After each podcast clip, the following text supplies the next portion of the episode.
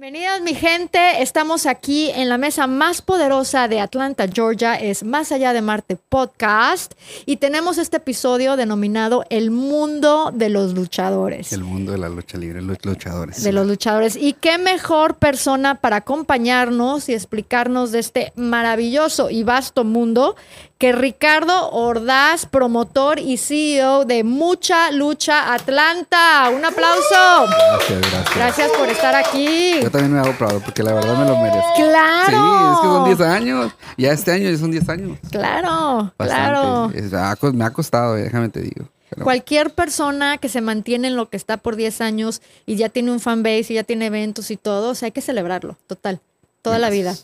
Bueno, pues, y entonces este, tenemos también como parte del podcast, va a estar con nosotros eh, la Barbie Potosina, me encanta porque es de la zona huasteca, donde yo también soy. Xiomara va a estar con nosotros, la tenemos en la, en la otra parte, ¿verdad? Entonces quédense para part one Y part y en el live, quizá a veces no entra el part two, pero tienen que entonces eh, checarnos el domingo. Este domingo Sí. en la noche sale eh, Todo. eh, el podcast. Bueno, Perfecto. a veces domingo y miércoles, pero vamos a ver qué se puede hacer, ¿no? Por el fanbase si lo piden, ¿no? Vamos a ver qué se puede hacer. Ustedes háganos saber sus comentarios, sus peticiones a través de este Facebook Live. Gracias por estar con nosotros. Y bueno, vamos a, em- a empezar con, con las preguntas para Ricardo, como promotor. Sí. ¿En qué momento de la vida decides tú hacer de esto pues una carrera? Mira, bueno, como te lo comentaba, eh, mi papá fue luchador por 20 años aproximadamente en. Ciudad Juárez. Así que vengo de una familia, pues bueno, de luchadores. Yo recuerdo que desde los 4 o 5 años yo andaba en el ambiente de la lucha libre. O sea, en la magia de la lucha libre, ¿no? Eh, ¿Sabes? Entonces yo creo que eso fue como que algo que él me heredó, algo que es, un, es mi patrimonio que él me ha dejado. Eh, tengo la dicha de, bueno, todavía él está vivo, o sea, él es el refere de la empresa de Mucha Lucha Me Atlanta. encanta eso, Sí, me ese es el refere. Y pues bueno, es el que prácticamente me, me, eh, me inculcó todo esto y es el que me ha ayudado, me ha apoyado desde el primer día. Fue muy curioso porque, ¿sabes? Cuando yo vengo acá a Estados Unidos, yo llegué acá a los 14 años, al estado de Nebraska. Pues es que se me hace cuando dices Nebraska y the middle of nowhere, ¿no? Middle- Cuando decimos sí. aquí, o sea, no, no haya nada, ni mucho menos latinos, mexicanos, ni nada de lucha libre, nada. Nada, eh, era, eh, es una ciudad, un estado súper frío, o sea, la nieve hasta las rodillas, o sea, es, es- es- o sea, era un estado que prácticamente, pues sí, no había nada, o sea, el- el- el- la zona centro era muy pequeño y pues bueno, eh, vengo para acá, para, para Nebraska y en realidad, pues mis sueños era ser luchador. Ah, Desde sí, sí pequeño, querías, sí, claro, yo, yo quería ser luchador porque imagínate, eh, allí en el barrio, en Ciudad Juárez, pues que, que todos mis amigos sabían que mi papá era luchador, pero no sabían qué luchador era porque por Por la máscara. es el misterio, ¿no? Y yo no podía decir porque era el secreto de la lucha libre, o sea, yo no, o sea, mi papá me dijo, tú nunca puedes decir quién soy. ¿Y nunca lo dijiste? No, nunca. Ni a tu mejor amigo, Nadie. ni a la novia, ni en pacto de sangre, nada. Nadie. Eso, era, eso, era- eso es un pacto de sangre que na- nadie podía saber quién era mi papá. Fíjate, súper. Entonces, ah, imagínate, o sea, yo, yo siempre anduve con él en, en las arenas de lucha libre y, y muy raro, me acuerdo cuando había oportunidades que él no me invitaba o no me llevaba con él y pues en México pues, tuve los, carte- las- los cartelones pegados en las paredes, ¿no? Y así yo decía, ah, mi papá va a luchar y no me ha dicho nada. Y de repente, o sea, porque sí fui muy vago, ¿eh? déjame te digo. Entonces, me aparecía en las arenas de la lucha libre y lo esperaba porque ya sabía por dónde entraban los luchadores. O sea, Lo esperaba y de repente, papá, y me metía con él y él como que, ¿qué está haciendo aquí?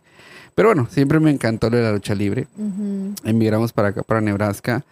Pues como que ese sueño pues se fue porque ya no había arenas de lucha libre. No había escuelas, perdimos- ¿no? Estábamos hablando un poquito de eso, de algunos planes quizá para Atlanta, una escuela algún día estaría increíble. Sí, ¿no? está entre los planes, déjame te digo. Sí. Está entre los planes y vas a ver que... Pero sabes que siempre he sido como que de las personas que cuando hago algo me gusta hacerlo bien. O sea, no nada más como que ahí se va, ¿no? O sea, hacerlo bien.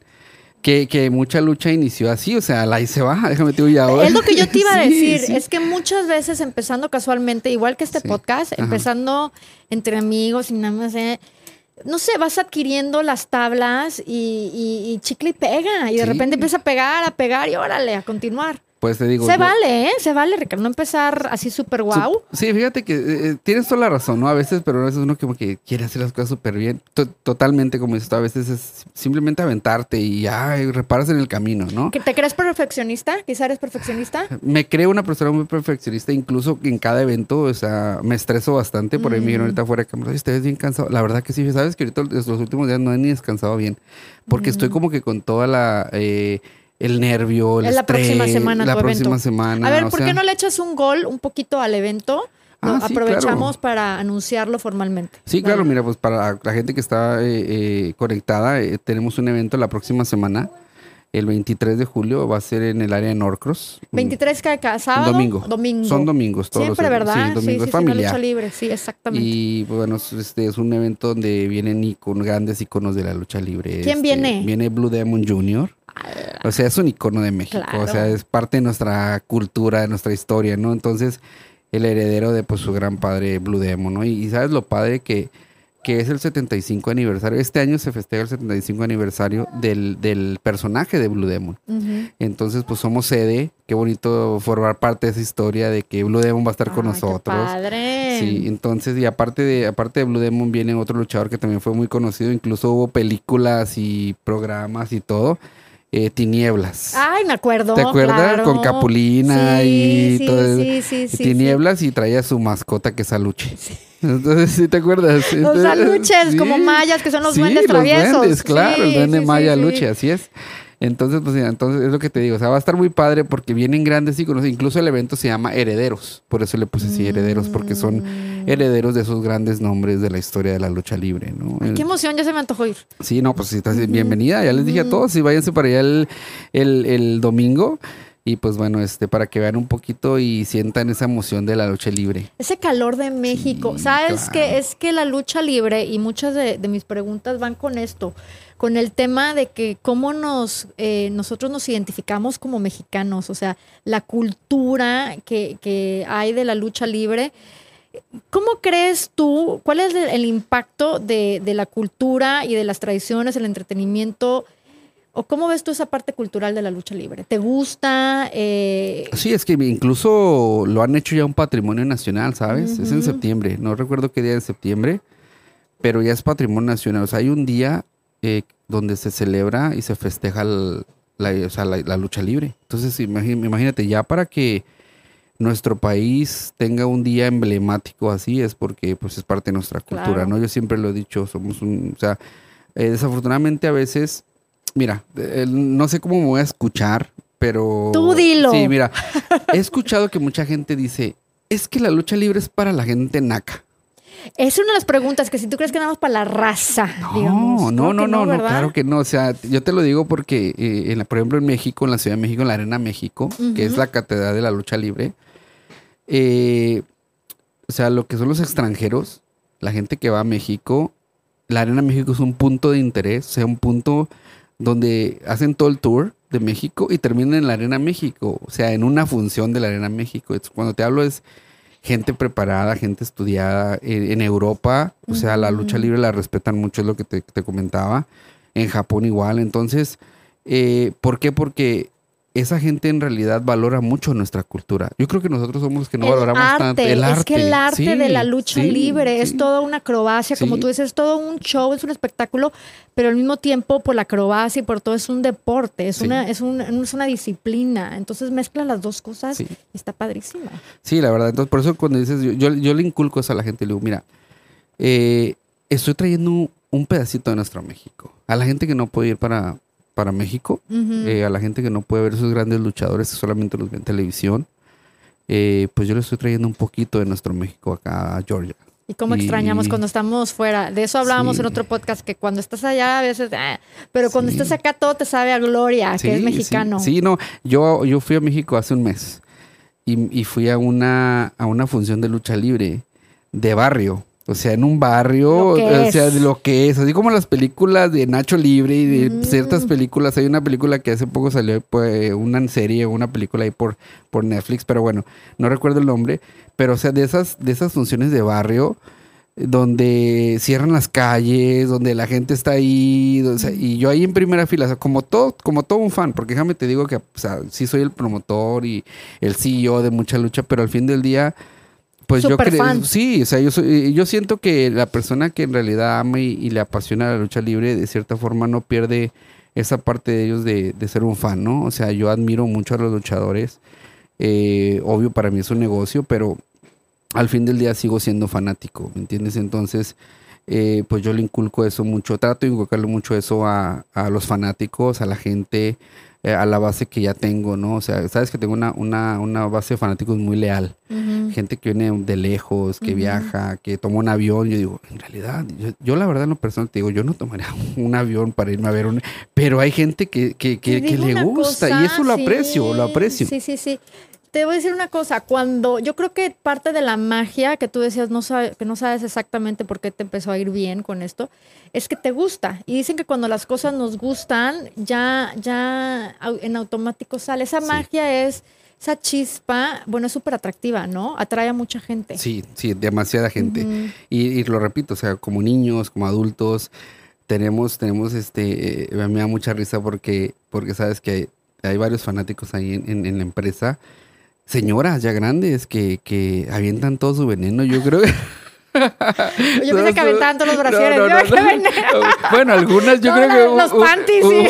Una que otra, yo creo que sí quiere aventar sus panties, ¿no? Una que otra, nada más que, pues bueno, no pueden porque llevan al esposo o algo. Y conozco unos por ahí. Lo vamos, pero no vamos a liberar, lo vamos a normalizar. Pero bueno, digo, este, y ahí eh, yo creo que sacan todo el estrés todo el estrés. Entonces digo, qué padre, ¿no? Y tengo muchas anécdotas porque mensajes por Facebook donde la gente me lo, me lo, me lo agradece mucho, ¿no? Que sabes que un excelente evento, venimos desde tan lejos y mis hijos tienen que ir al siguiente día a la escuela y van súper desvelados, pero no paran de hablar de la lucha libre y con sus máscaras y juegue y juegue. eso, eso, esas partes, a veces lo económico pues pasa a segundo plano, ¿no? Es que es una eh, experiencia y yo creo que lo que más debemos de gastar son en experiencias, no tanto en cosas. Exacto, exacto, en experiencias. Yo creo que sí. Al fin del día es una buena inversión y como dices tú, o sea, qué bonito que la gente me dice, o sea, ya, pasaron dos semanas y siguen hablando de la lucha libre. Y digo, siguen bueno, emocionados. Eh, siguen emocionados. Eh, como dices una bonita experiencia que se les quedó. Oye, ¿y en dónde, en dónde va a ser? Por ejemplo, Atlanta, ¿qué tipo de arenas tiene para este tipo de eventos? Hay un lugar que se llama Espacio Discotec, donde hacen eventos, eh, conciertos y es un nightclub los fines de semana. Los domingos está completamente cerrado, entonces ese, ese lugar se presta muy bien para la lucha libre porque el techo es alto, hay iluminación, hay un buen parqueadero. ¿En qué ciudad está? Norcross. En Norcross. En Norcross, sí, en Norcross. Entonces, pues bueno, eh, la gente que, esté interesada o la gente que quiera saber un poquito más, pues pueden eh, buscarnos en nuestra página web o en nuestro Facebook, que estamos como Mucha Lucha Atlanta. Mucha Lucha Atlanta. Y hablando un poquito de esa cultura, esa identidad, es todo padre. Tú como promotor y CEO de esta compañía tienes una responsabilidad muy grande de llevar esta experiencia que, por ejemplo, los que fuimos nacidos y criados en México, como yo y como tú conocemos, cuál es la experiencia auténtica de la lucha libre. Y entonces la responsabilidad de traerlo acá y tratar de representarlo al 100, ¿no? Sí, totalmente. O sea, yo me pongo la bandera, yo planto la bandera de México, siempre hablo con mucho orgullo de la lucha libre, te lo repito, donde voy hay gente que me dice, es que cuando hablas de lucha libre te brillan los ojos. Es que te digo, en realidad soy un fan, o sea, crecí dentro de la lucha libre, te lo repito, yo quise, uno de mis sueños era ser luchador, pues no se pudo porque nos venimos para acá. Y déjame te digo que, que yo trabajé en todo acá en Georgia, ¿no? Desde construcción, desde lavaplatos, desde todo, o sea, desde abajo. La historia típica. Sí, la historia típica, sí, exacto. Y sabes que la lucha libre me alcanzó. Eh, eh, y fue súper, súper, uh, súper raro, súper loco, ¿no? Porque... Me sí, platícame cómo fue eso, cómo fue esa parte. Yo estaba trabajando, yo trabajaba en una radio, eh, era locutor de una radio de acá en Atlanta. Mm. Entonces estábamos haciendo. Decía yo, con razón, eso está súper cómodo y súper bien. Oye, ok, ya, ya entendí. ya entendí, ya entendí. Bueno, ahorita nos vamos al chat, ¿eh?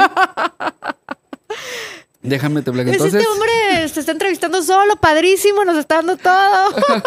Oye, bueno, si trabajo para una radio, este, estaba el locutor y me tocó hacer un, un, eh, un control remoto para el circo hermanos Vázquez, ahí en, ahí en, en la famosísima Buford Highway.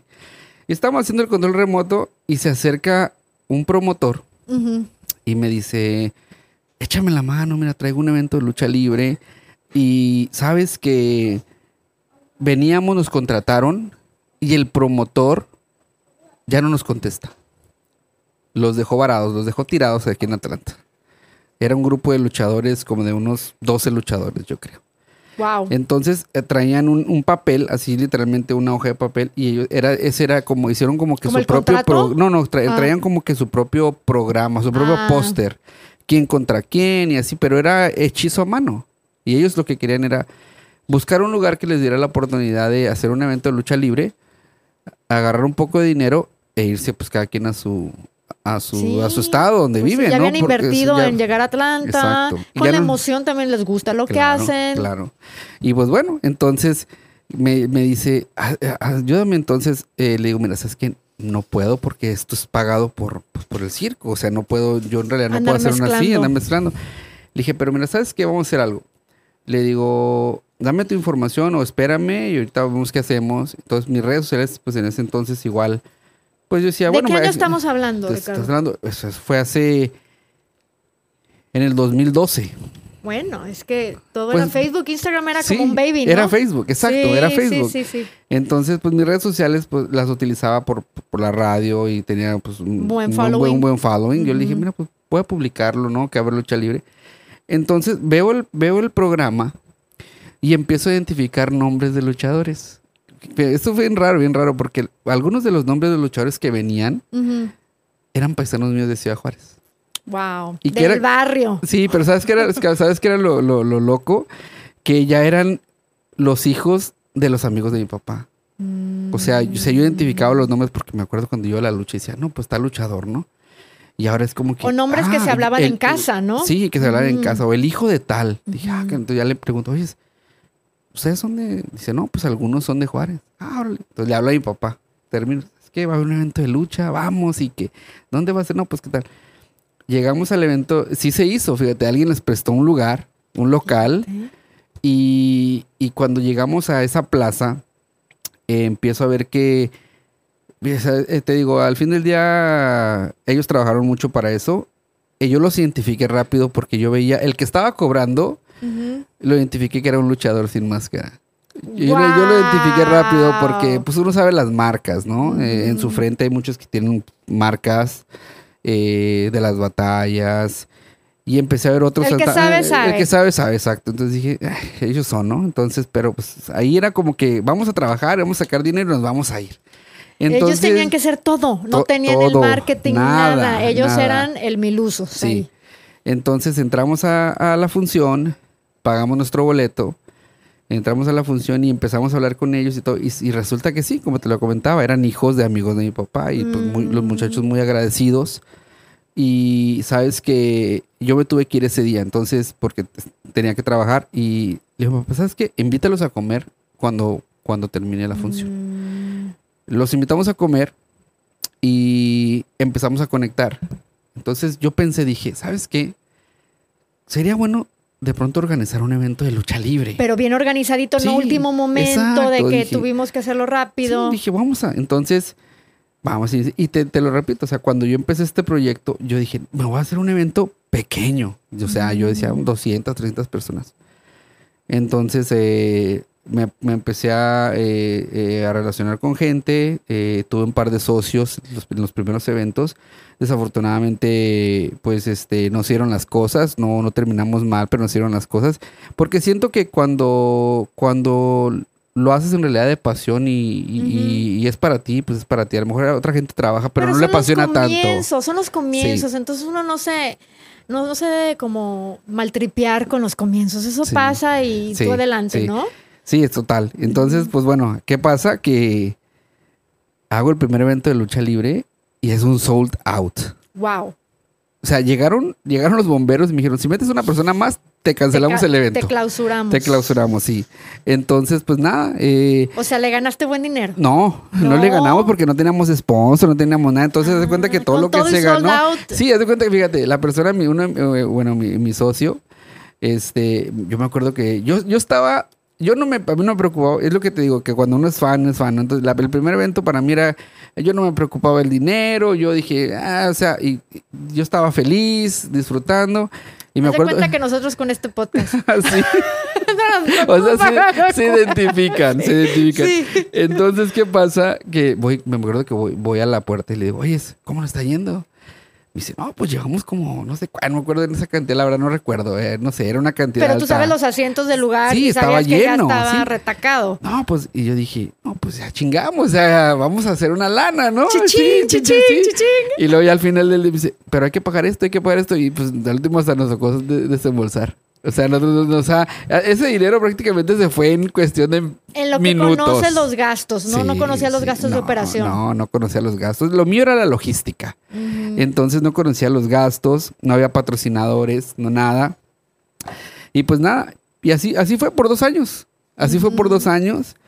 Hasta que, pues ya uno de mis socios me acuerdo que me dijo, ¿sabes qué, Ricardo? Yo ya no le entro, güey. Ya, yo ya estuvo, ya no quiero saber nada. Este, ya, ya perdí lana y pues yo también, ya me perdió lana. Estuvo muy padre, pero ya, Estuvo bye, muy bye. padre, sí. Cometimos un error en uno de esos eventos. Nos fuimos a Rome, Georgia, donde Mm, ahí donde, conozco, sí, sí, sí, sí, donde de las carpetas, ¿no? Sí, por Sí. allá y, y nos fue muy mal. Entraron bien poquitas personas. Ah, pues por ahí Samuel recién dice que nos comentó que estaba por ahí, Sí. que había ido a los eventos Mira, pero mira, pero vamos antes de que se nos vaya. Desde Nashville tiene saludos de César. de Saludos. César. Gaby nos dice que es el 21 de septiembre, el 21 de septiembre. Fíjate, muy padre porque septiembre es el mes patrio. El mes patrio. Entonces el Exacto. 21 lo ponen y lo dice así como Doña Mari que te avienta las tortillas de los tacos. Sí, ese señor, esa, hay una señora que se llama Doña Mari, que le mando saludos a yo creo que es mi fan número uno. Porque la señora es una, o sea, aparte de que es odiosa, eh, porque sí es una odiosa, déjame te digo, eh, porque, o sea, no me quiere, no me quiere, no, no sé por qué no me quiere la señora. Y me avienta las tortillas y me avienta de todo. ¿En pleno evento? En pleno evento. Y me raya la madre y todo el rollo. Pero digo, qué padre hacer show de eso, ¿no? Sí, o sea, me- Señora Mari, usted sígale, No porque. ¿sabes qué? Es, hay odiosas que, que hasta caen bien de tan Sí. odiosas que son. Estás viendo que Sí, porque pues luego también eso es entretenimi- entretenimiento. Entretenimiento. Sí, entonces la señora, pues bueno, eh, avienta de todo, eh, me quiere golpear a veces, ahí lleva una bandera y a veces me quiere golpear. Y pasa de todo, entonces te digo, o sea... ¿Y qué te reclama o qué te dice? No, está enojada porque una vez, ¿sabes? Yo defendí a unos luchadores puertorriqueños y me dice que yo, pues me les volteé, imagínate. O sea, Ah. entonces como que no los puede ver y dice que pues yo ven, soy un vendepatria, así esto y lo otro. Y pues la señora no me puede ver, así que Ah. pues bueno, pero le mando un saludo porque siempre le digo que es una odiosa, pero que yo, yo sé que muy dentro de ella me ama. Pues ahí está, ¿no? Ahí están los eventos. Ahí está. Doña Mari, usted siga yendo. En una de esas nos, nos, este, nos conocemos, nos echamos un tequilita juntos, hombre. Pero pues sí, la evolución a través de los años, por ejemplo, de lo que tú recuerdas de chiquito Sí. en, en México a lo que hoy día, por ejemplo, pues hemos cambiado, no, no porque uno quiera cambiar la tradición tan bonita de la lucha libre, pero porque el mundo cambia, el social media, la tecnología. ¿Cómo sientes tú que ha evolucionado la lucha libre con todos los cambios tecnológicos? A lo mejor... eh, ¿Será más negocio ahora? Siempre fue negocio, ¿verdad? Es que desde siempre pegó duro en los ochentas. Sí, mira, eh, hablando con, con luchadores de antaño, eh, tengo buena, sabes que tengo muy buena relación con, con- con varios luchadores y hablando con los luchadores de antaño, es lo que ellos me decían, ¿no? Que, que ha evolucionado mucho porque antes no había redes sociales, o sea, era muy difícil darse a conocer, o sea, eh, ellos se dieron a conocer por sus grandes luchas, por sus grandes, bueno, por sus grandes encuentros, por, por, ah, porque pues la afición los amaba, pero no había Y una carismáticos dentro de lo que sí, cabe. Sí, y ahora te, te voy a decir una cosa, o sea, yo este, yo soy una persona que soy, me considero oh, de la vieja escuela de la lucha libre, eh, o sea, es que somos de la vieja escuela, sí, period. sí, pues, sí, 40 sí. más somos de la vieja escuela, bueno, punto final. sí, sí, pero o sea, he visto, he visto los dos, sabes que he visto los, los, eh, las dos partes, o sea, y sí ha evolucionado mucho. Antes la, la lucha libre era más a ras de lona, más de contacto, en cuestión a, o sea, no era tanta acrobacia. Sí había uno o dos luchadores. Sí, que, sí daban que sus vueltas. pero ahora ya es este, es más espectáculo, o sea, es más espectacular la lucha libre, siento yo. Entonces. Eh, ¿Y eso te gusta? ¿Te gustaba más el, el contacto? Así neta. Mira, ya preferencias de un Y fan. me vas a poner entre la espalda y pared porque yo sé que varios luchadores van a ver esto y no, no, pero no pasa te voy a decir una cosa. A ver. luchadores. Todo mundo tiene derecho a su opinión. Sí, claro. Y tú eres, como lo has dicho, un fan. Sí. Primero que nada. Entonces, Sí. como fan, se vale tener una, una preferencia. Mira, yo te puedo decir que eh, mi punto de vista, antes había más luchadores, luchadores como tal. El título luchadores, o sea, eran más, eran más, estaban más preparados. Define el término luchador como tal. ¿A qué te refieres? La preparación. La preparación, disciplina. la disciplina. ¿Cómo se Eh, prepara un luchador? Pues, ¿O ¿Cómo se debería de preparar un luchador? o sea, tal para cual? empezar, anteriormente, a lo que yo escucho, lo que mi papá me, me platica, antes de que un luchador subiera a un ring para hacer su, sí, o sea, su primera aparición o su debut, tenía que pasar por muchas, por muchas cosas. Un proceso un largo. proceso. Entonces, eran años a veces. Y ahora ya no pasa así. O ¿Qué tipo de entrenamientos o sea, antes? Por ejemplo, describe lo que tú veías que tu papá hacía para prepararse. Mira, para empezar, creo que la base es como que la lucha, bueno, hay lucha libre, la lucha olímpica, la lucha gre- grecorromana, y luego ya empiezan pues a entrenar lu- lo que es lucha libre, o sea, pero hay, hay unas bases, ¿no? Y yo creo que a veces ya, o sea, ya ahora como que brincan esas cosas. Entonces, eh, Es ahora- como ah, bailarinas, el- se nota quién tiene el ballet y quién se fue nada más al hip ¿quién hop. tiene las tablas? ¿Quién hizo hip hop, Hip sin, sin estudiar 10 años de ballet? Sí, digamos. Sí, total, así. De- O sea, tal, tal cual. ¿Qué pasa? Que, por ejemplo, te digo, el, el, el, ah, el ir al gimnasio, el, los físicos de antes eran muy diferentes. Los luchadores se miraban mucho, mucho mejor, ¿no? En cuestión, incluso cuando llegaban a las arenas, ¿sabes? Estás hablando de su Su- composición sí, corporal. composición corporal, claro. O sea, estaban, se, se veían más preparados, ¿no? Mm, Eh, Más delgados, mm, más- Más fortachones, ¿Más más, fortachones? sí, más fortachones. ¿Cuál, eh, era, la- cuál, era, cuál era la dieta clásica de, de un luchador? Por ejemplo, tenía sus etapas en donde hacía su bulking y luego... eh, Sí, incluso todavía lo hacen. Hay, hay muchos, hay Mm. muchos luchadores que, que, que aún lo hacen. Pero, por ejemplo, algo que te iba a decir es de que, por ejemplo, a mí, a mí yo lo veo, es de que, y, y hay fotos, tú te puedes meter a Google y ves fotos donde los- cuando los luchadores llegaban a, a las funciones de lucha libre, te hablo de Mil Máscaras, de Canek, esos grandes luchadores, íconos, llegaban con traje y con corbata y ellos eran, o sea, una profesión como que Eran mucho respeto, súper elegante. sí. Y ahora llegan con crocs y plantunflas y Ah. llegan con, con, eh, con pijama y, y- y, sabes esas Con cosas. chanclas, ¿no? Con chanclas. Entonces dices tú, bueno, al fin del día es cada quien, ¿no? Pero son cosas que te digo que siento que anteriormente los luchadores sí respetaban más la profesión y el gremio. Eh, no sé, de pronto... La elegancia la del elegancia deporte. del deporte, sí. Eh, eso sí lo puedo decir. Ah, pero te repito, no todos, ¿no? No todos. Hay, hay muchos luchadores que aún, aún eh, lo res- la respetan. Eh, pero yo sí, por ejemplo, me han, me han- se me han acercado luchadores que me han pedido oportunidades y como promotor, sabes que yo siempre digo, hay un proceso. Y si no estás listo preparado, yo no te voy a da- dar trabajo. Eh, ¿Por qué? Porque no quiero que vaya a haber una lesión. Porque quiero, darle un, porque quiero brindarle un, un excelente espectáculo a la gente. ¿Verdad? No quiero que la gente diga, "Ah, ese compañía". luchador la verdad no sirve, o sea, ese luchador. Entonces, este, mira, está bien, o sea, no, no sabe luchar, no esto, no lo otro. Entonces, siempre cuido mucho eso, ¿no? Es que neta la gente tiene que entender que no es por mala onda, Sí. es tu compañía, eh, no es fácil, has perdido dinero muchas Sí. veces, entonces se vale poner las reglas de tu propio juego. Sí, Es tu compañía, tú te has eh, sacrificado tu piel ahí y que no vengan ahí de mamones, la verdad, diciendo que, ay, que este no me dejó. Bueno, sabes que es que hay un proceso Sí, un proceso. y, y, y tú pones las reglas. al Incluso, final. incluso sabes que hay un refer aquí en Atlanta que el muchacho empezó como fanático eh, y, y, este, de la noche a la mañana se hizo referee. O sea, sí tuvo un proceso, pero fue rápido, muy rápido. Una certificación de tres sí, meses. hice tres meses y así. como que y quería una oportunidad. Yo le dije, mira, para empezar, tienes a dos referes en la empresa que tienen más de 20 años en el gremio. O sea, es como que... Llégale, o, Sí, sea, o sea, primero llégale para allá. pero hay un proceso, le digo, ¿sabes qué? O sea, deja, o sea, deja, deja, deja que ellos te, te que te tomen de la mano, que te lleven, que te instruyan.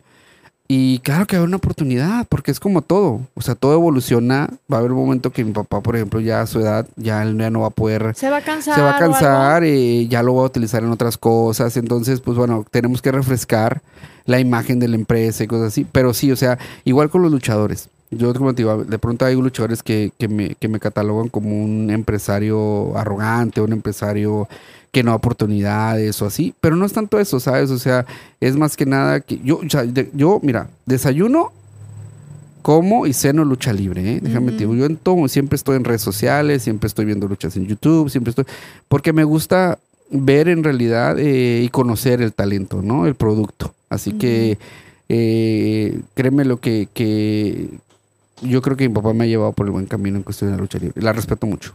Estoy segura que sí. Bueno, me, me dice nuestro productor que tenemos unos más o menos unos 10 minutos. Le animo a la gente que está en Facebook.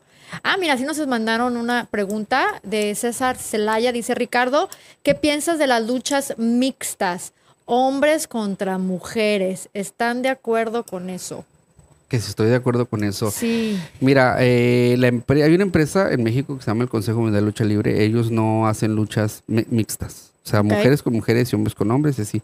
Eh, yo, regresamos a lo mismo. Yo creo que todo evoluciona. Al fin del día, yo no, o sea, yo no lo veo mal. Eh, tampoco va a poner un hombre contra una mujer, no. O sea, lo que voy es de que de pronto Sí. puedo poner dos hombres y una mujer con dos hombres y una mujer. O sea, mez- mezclados Ah, pero no mujer contra hombre. Yo no creo mucho en eso. Eh, la verdad no, no. Y aparte siento que, sabes que cuido mucho eso porque, te, te repito, va mucho niño. Entonces al fin del día... eh, Salen con ideas, Salen ¿no? con ideas de que, ah, le voy a pegar a mi hermanita o le voy a, ¿me entiendes? A las niñas en la escuela algo, me dijo algo. o sea, y, y a veces me ha tocado, fíjate que me ha tocado regañar a niños, ¿eh? Porque me dice, oye Ricardo, dile que no ande peleando en la escuela porque ya viene la lucha, ya no lo voy a traer.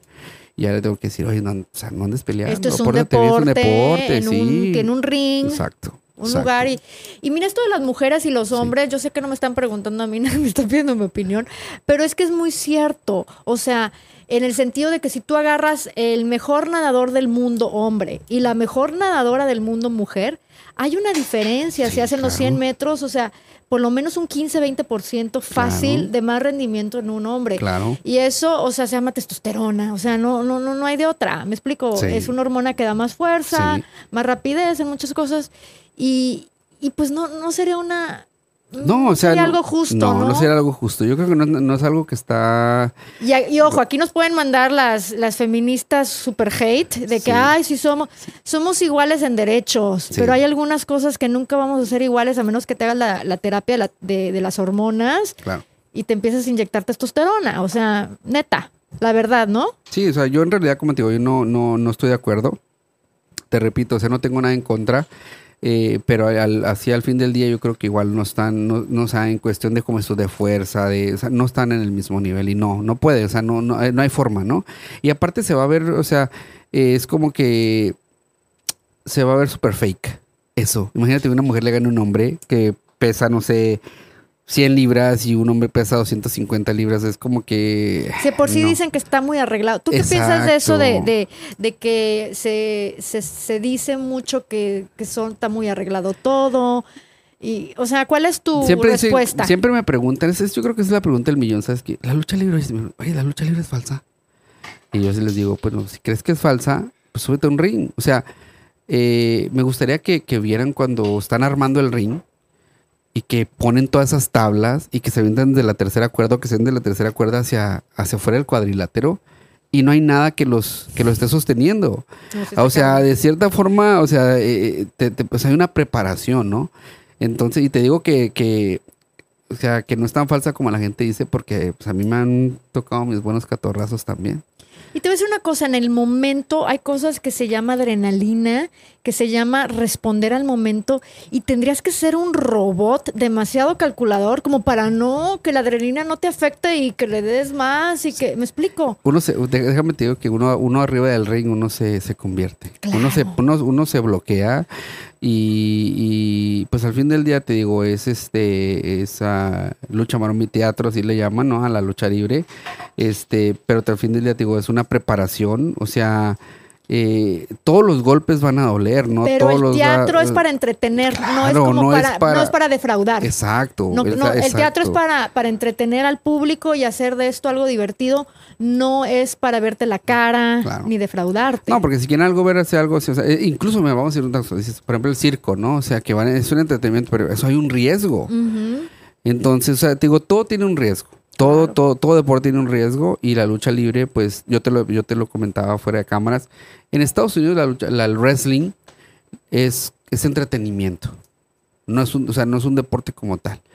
En México sí es un deporte como tal de contacto. Incluso al luchador, el luchador está, está catalogado como arma blanca.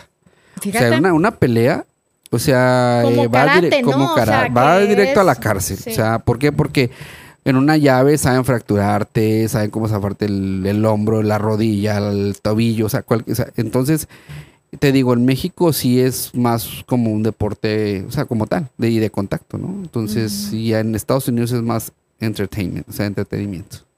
Oye, y bueno, ahorita nos quedan un, un par de minutos. ¿Quién es tu ídolo o, eh, personal como fan de la lucha libre? De la lucha libre, yo tenía un ídolo, ya, ya falleció, paz Ujú. descanse. Había un luchador que se llamaba Eddie Guerrero. De, él, él- él hizo su, carrera en Ciudad Juárez. Y sabes que yo creo que fue el luchador que, que traspasó fronteras. Él- Yo creo que fue uno de los luchadores que abrió la puerta aquí en Estados Unidos para el luchador mexicano. Llegó, llegó a las mejores empresas del mundo. Y era un luchador con mucho ángel y desafortunadamente falleció, falleció muy joven, eh, un paro cardíaco. Este, pero sí, o sea, él fue como que mi ídolo porque yo crecí viéndolo a él. Entonces, ah, eh, hay muchos, ¿no? Pero para mí, para mí es el ídolo el cual yo admiro mucho, es un luchador que se llama Eddie Guerrero. Eddie Guerrero. Sí, Y hablando de eso me dio curiosidad. eh, ¿Cuál es la expectativa de vida de un luchador? la Y- expectativa de vida. Sí, o sea, 50, 60, 70, mueren más jóvenes, tienen más tendencia a paros. eh, Buena pregunta. Yo, mira, yo creo que esta pregunta igual este, se va a hacer a Xiomara, ahorita que, que, porque pues ella, o sea, ella yo creo que te va a responder mejor, pero yo creo que, ¿sabes? Una cosa que sí te puedo decir, que el luchador, el luchador vive del aplauso y cuando un luchador se retira, mm, eh, como que, te- y te lo digo porque varios me, me lo han comentado, entra como en un tipo de depresión. Porque ellos, o sea, ellos les gusta oler el, el- el ring, les gusta oler el, el aplauso de la gente, Es les escenario, gusta el claro. escenario, el, ¿me entiendes? Entonces, pero yo creo que, o sea, si me preguntas a mí una edad que sería buena para retirarse, yo creo que de los 45 a 50 años, yo creo que está bien, mm, ok. para mí. y ojalá que no se depriman, ¿no? Después. Sí, es difícil. Mi papá, imagínate, mi papá tiene 62 años. Y, y no puede, o sea, mi papá, yo creo que fue una segunda vida cuando inició mucha lucha Atlanta. Para él fue una, una segunda vida, o sea, un segundo aire. Estar involucrado en el deporte sin a lo mejor estar en los trancazos, ¿no? Sí. sí. Entonces eso sería ideal. Sí. Bueno, pues Ricardo, muchas gracias este, por todos estos. Ojalá que hayamos podido, a ver, dice Eddie Guerrero, el mejor de todos, están de acuerdo. Saludos, mucha eh, lucha Atlanta, lo mej- la mejor. ¿Quién es su luchador favorito? Ya nos dijo. Eh, muy bien. Bueno, pues parece Sí. que pudimos contestar. Algunas preguntas por ahí. Saludos a toda la gente que, que estuvo conectada. Y pues bueno, eh, quédense para la segunda parte. La verdad que muchas gracias. No me tomé mi, mi Ah, chat, entonces tanta dale, dale, plática, dale, oye, es que dale. rollo. Es que platicas Sí, mucho. sí. Ah. bueno, ahora sí. No, sí. pero bueno, este, espero que les haya gustado y quédense, si, si pueden, si nos dan a lo mejor cinco minutos con, con Xiomara, eh, la Barbie Potosina, vamos a ver este productor, y si no, pues ya saben, este, sintonícense en Más Allá de Marte Podcast por YouTube, por Spotify, para que vean el episodio Claro. completo, ¿ok? Muchas gracias, Pues bueno, Ricardo. salud. Saludcita. Salud. Hasta Bye. luego, ¿eh? ¿Qué tal amigos? Este es Más Allá de Marte. Si les gustó esta primera parte, no se pierdan la segunda que va a ser este miércoles. Interesantísimo el tema de hoy, así que ya lo saben, sintonícense, pasen la voz y recomienden a Más Allá de Marte porque eso está que pica y se extiende. Nos vemos.